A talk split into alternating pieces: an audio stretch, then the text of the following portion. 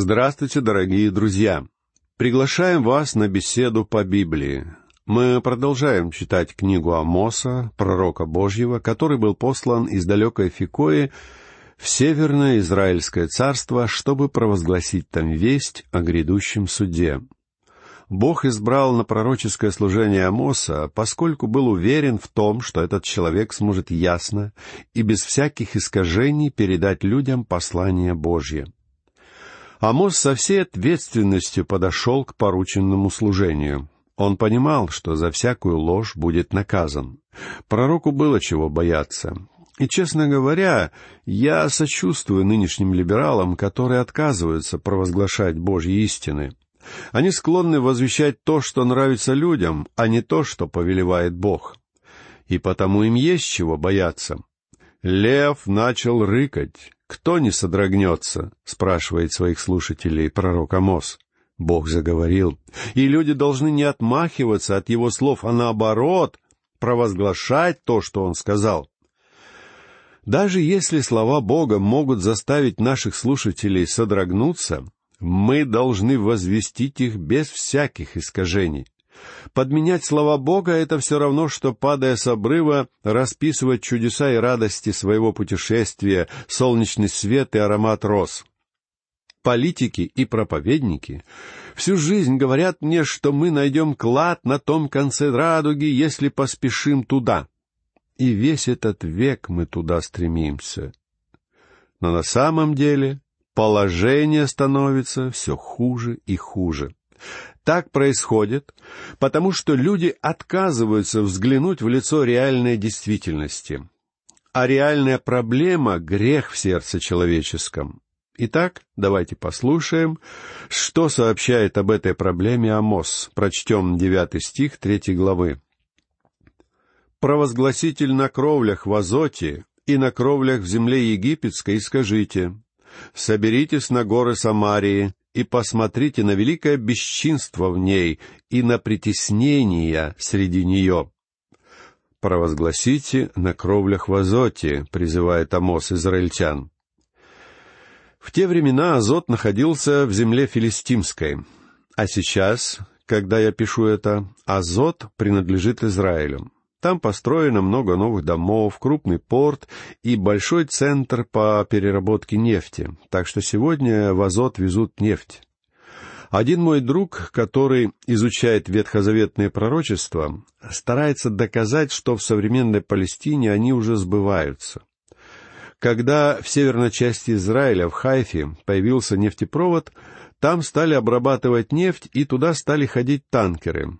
Узнав об этом, мой друг сказал, «Видите, сбылось пророчество, что Асир окунет в елей ногу свою». Но потом нефтепровод был обрезан, и нефть начали возить в Хайфу только на танкерах. А затем построили еще один нефтепровод в пустыне Негев, и он протянулся уже от Красного моря до Азота. И кроме того, Нефть теперь стали возить танкерами уже не в Хайфу, а в Азот, потому что там построили нефтеперерабатывающее предприятие. Похоже, что сейчас ногу в елей окунул уже не Асир, а Дан. И мой друг больше не говорит об исполнении этого пророчества, потому что не видит его исполнения. Лично я считаю, что ветхозаветные пророчества сейчас вообще не сбываются в земле израильской но я жду их исполнения, потому что они не могут не исполниться. Нелепо выхватывать из Библии какие-то отдельные пророчества и настаивать на том, что сегодня они исполняются буквально. Нужно учитывать детали, которые упоминаются в пророчестве, чтобы удостовериться в факте его исполнения. В то время, когда Амос произносил свои пророчества, Азот был крупным филистимским городом. И в данном стихе город Азот символизирует всю Филистию. Бог велит своему пророку распространить полученную весть в Азоте и Египте, поскольку призывает провозгласить ее на кровлях в Азоте и на кровлях в земле египетской. Обратите также внимание на то, к чему призывает Бог соберитесь на горы Самарии и посмотрите на великое бесчинство в ней и на притеснение среди нее. Самария была столицей Северного царства, Израиля, местом, где восседали правители Ахав и Изавель. Самария была построена на вершине горы, и город окружали другие горы. С этих гор люди могли видеть, что происходит в городе. А там процветал грех, великое бесчинство, мятеж, вызванный угнетением бедных. Если даже язычники, филистимляне и Египет осуждали Израиль, то насколько больше должен был осуждать израильтян святой Бог? Читаем далее, послушайте стихи с десятого по двенадцатый. «Они не умеют поступать справедливо, — говорит Господь. Насилием и грабежом собирают сокровища в чертоги свои. Посему так говорит Господь Бог. Вот неприятель, и притом вокруг всей земли. Он не зложит могущество твое, и ограблены будут чертоги твои.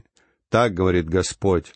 Как иногда пастух исторгает из пасти львиной две голени или часть уха, так спасены будут сыны Израилевы, сидящие в Самарии, в углу постели и в Дамаске на ложе. Жители Самарии прятали в своих дворцах награбленные богатства. Сегодня, друзья мои, дворцы Самарии лежат в развалинах, я несколько раз их видел. После того, как Самарию постиг Божий суд, спасенные были подобны части уха и двум голеням, оставшимся от ягнят, сожранных львом. И мы видим, что Божий суд был суров. Ведь от Самарии остались рожки до ножки, потому что ей дано было множество света, и ответственность этого города была велика.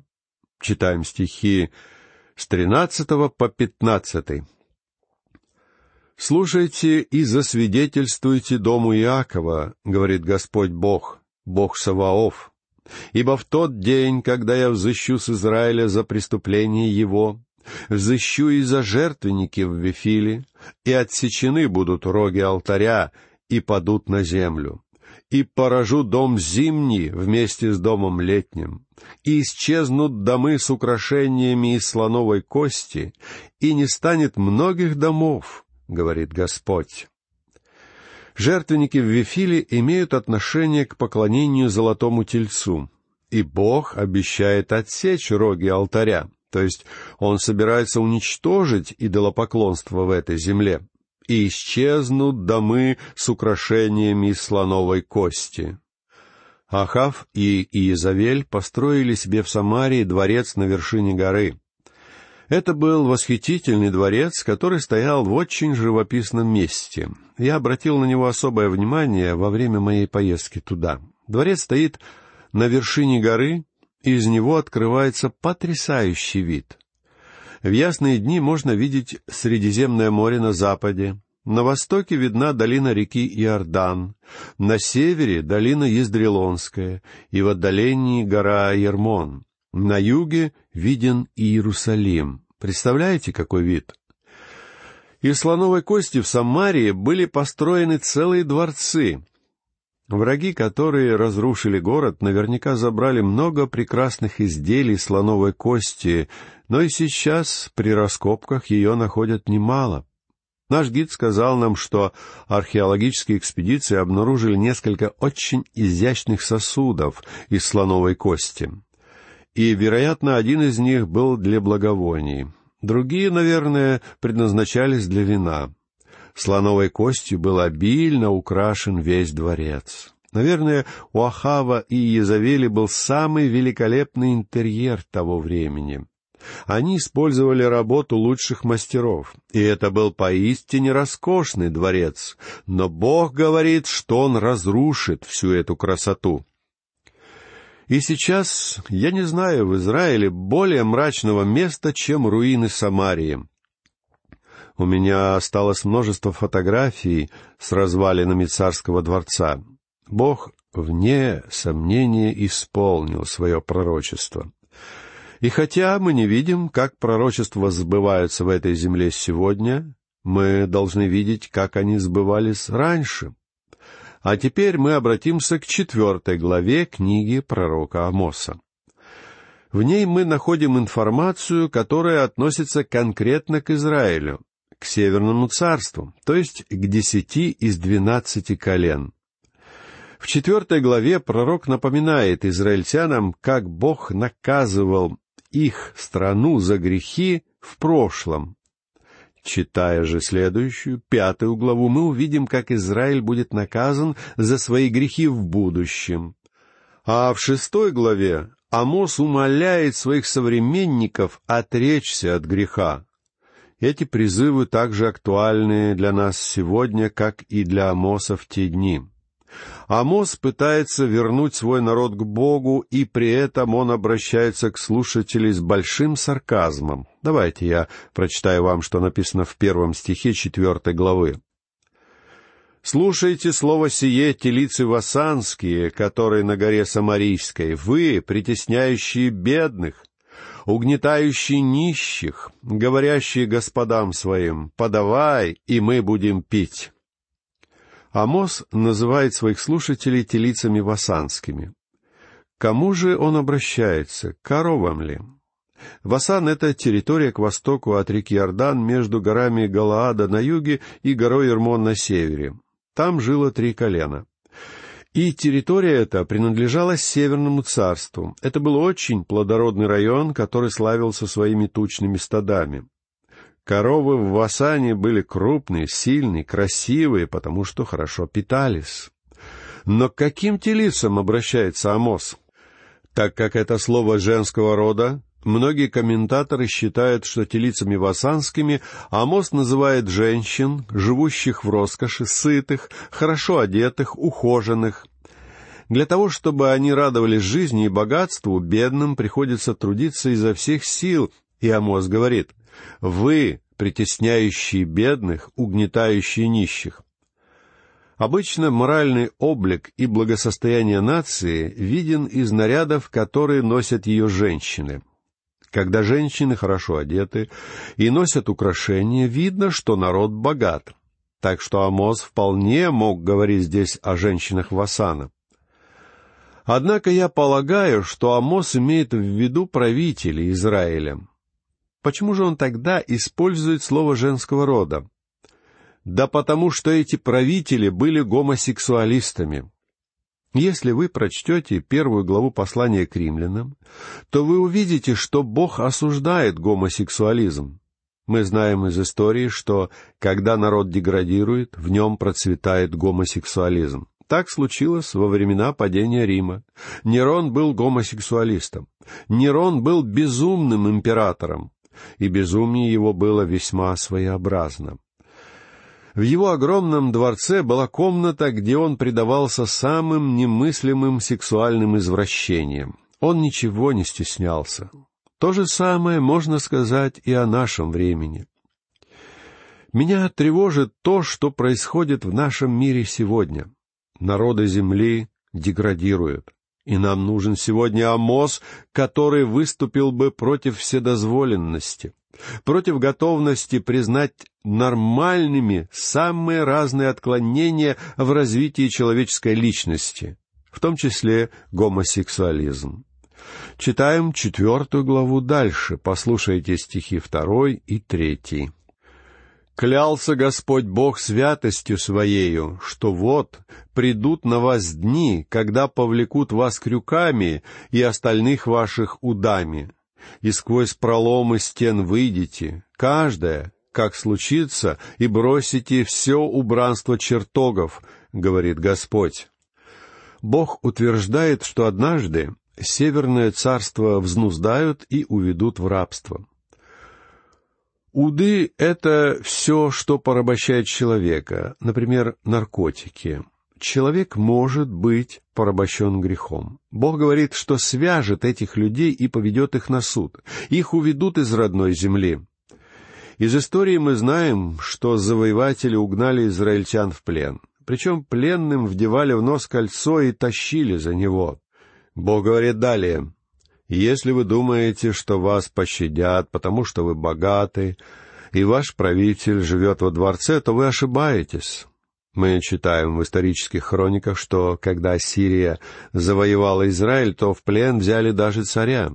То же самое случилось и с Южным царством, когда его завоевал Вавилон. А вот еще одно интересное место, стихи четвертый и пятый. «Идите в Вифиль и грешите, в Галгал и умножайте преступления. Приносите жертвы ваши каждое утро, десятины ваши, хотя через каждые три дня. Приносите в жертву благодарение квасное, провозглашайте о добровольных приношениях ваших и разглашайте о них. Ибо это вы любите, сыны Израилевы, говорит Господь Бог. Я уверен, что вы заметите горечь и сарказм в словах Амоса, которые призывает израильтян идти в Вифиль, то самое место, где они поклонялись золотому тельцу.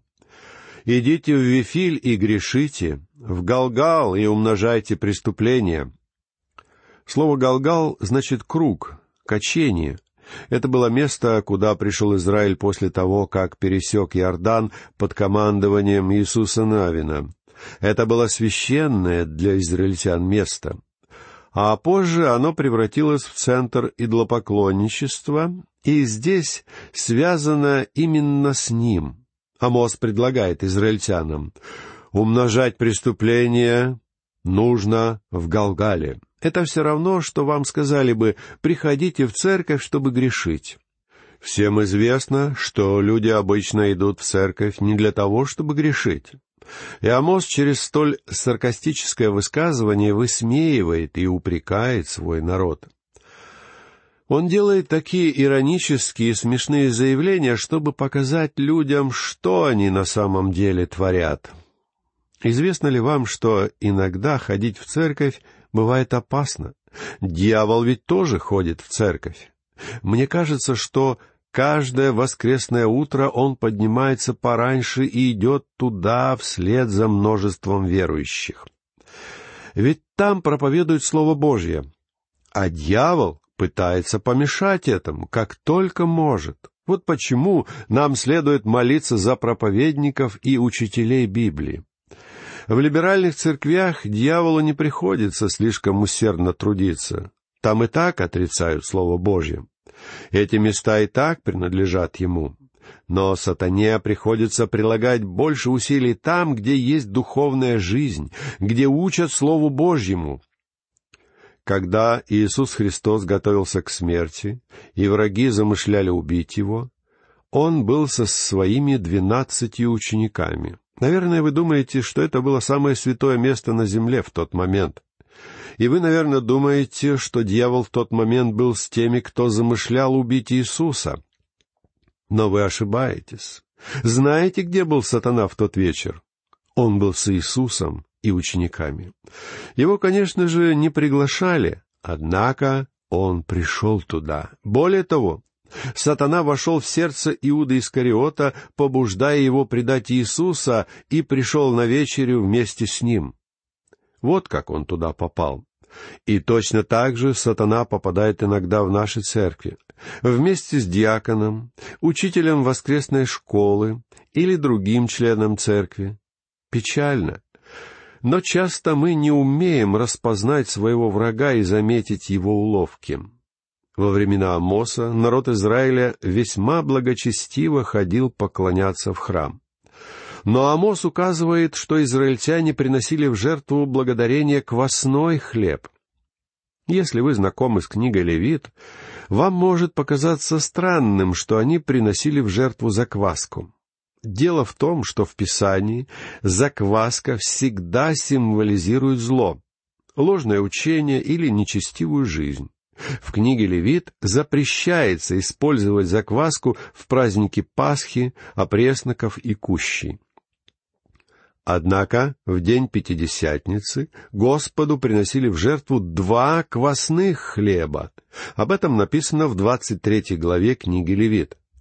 Пятидесятница же была днем возникновения церкви. В каждой церкви всегда есть хотя бы немножечко закваски, заблуждений или греха. Вот почему в жертвоприношении Пятидесятницы присутствует закваска. Закваска использовалась также в благодарственных жертвоприношениях. В седьмой главе книги Левит, стих двенадцатый, о мирной жертве сказано так. «Если кто в благодарность приносит ее, то при жертве благодарности он должен принести пресные хлебы, смешанные с елеем, и пресные лепешки, помазанные елеем, и пшеничную муку, напитанную елеем, хлебы, смешанные с елеем. Это та сторона жертвоприношения, которая адресована Богу.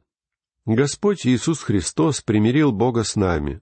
А поскольку это жертвоприношение символизирует безгрешность Христа, то в нем используется пресный хлеб.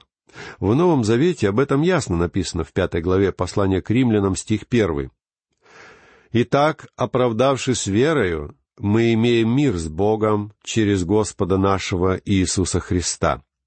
Итак, первое жертвоприношение символизирует Христа, поэтому в нем нет закваски. А вот второе жертвоприношение символизирует человечество, то есть человек приносит Богу себя. И потому тринадцатый стих седьмой главы книги Левит пишет, «Кроме лепешек пусть он приносит в приношение свое квасной хлеб при мирной жертве благодарной». Вот какие интересные параллели можно привести, разбирая пророчество Амоса. Хлеб и елей, квасное и опресноки, святость и грех — все это видимые знаки для нас из тени будущих благ, и в то же время реальность наших дней. Однако, друзья мои, время нашей беседы подходит к концу. В следующий раз мы продолжим читать четвертую главу книги пророка Амоса, а сейчас я прощаюсь с вами, желаю вам всего самого лучшего. До новых встреч!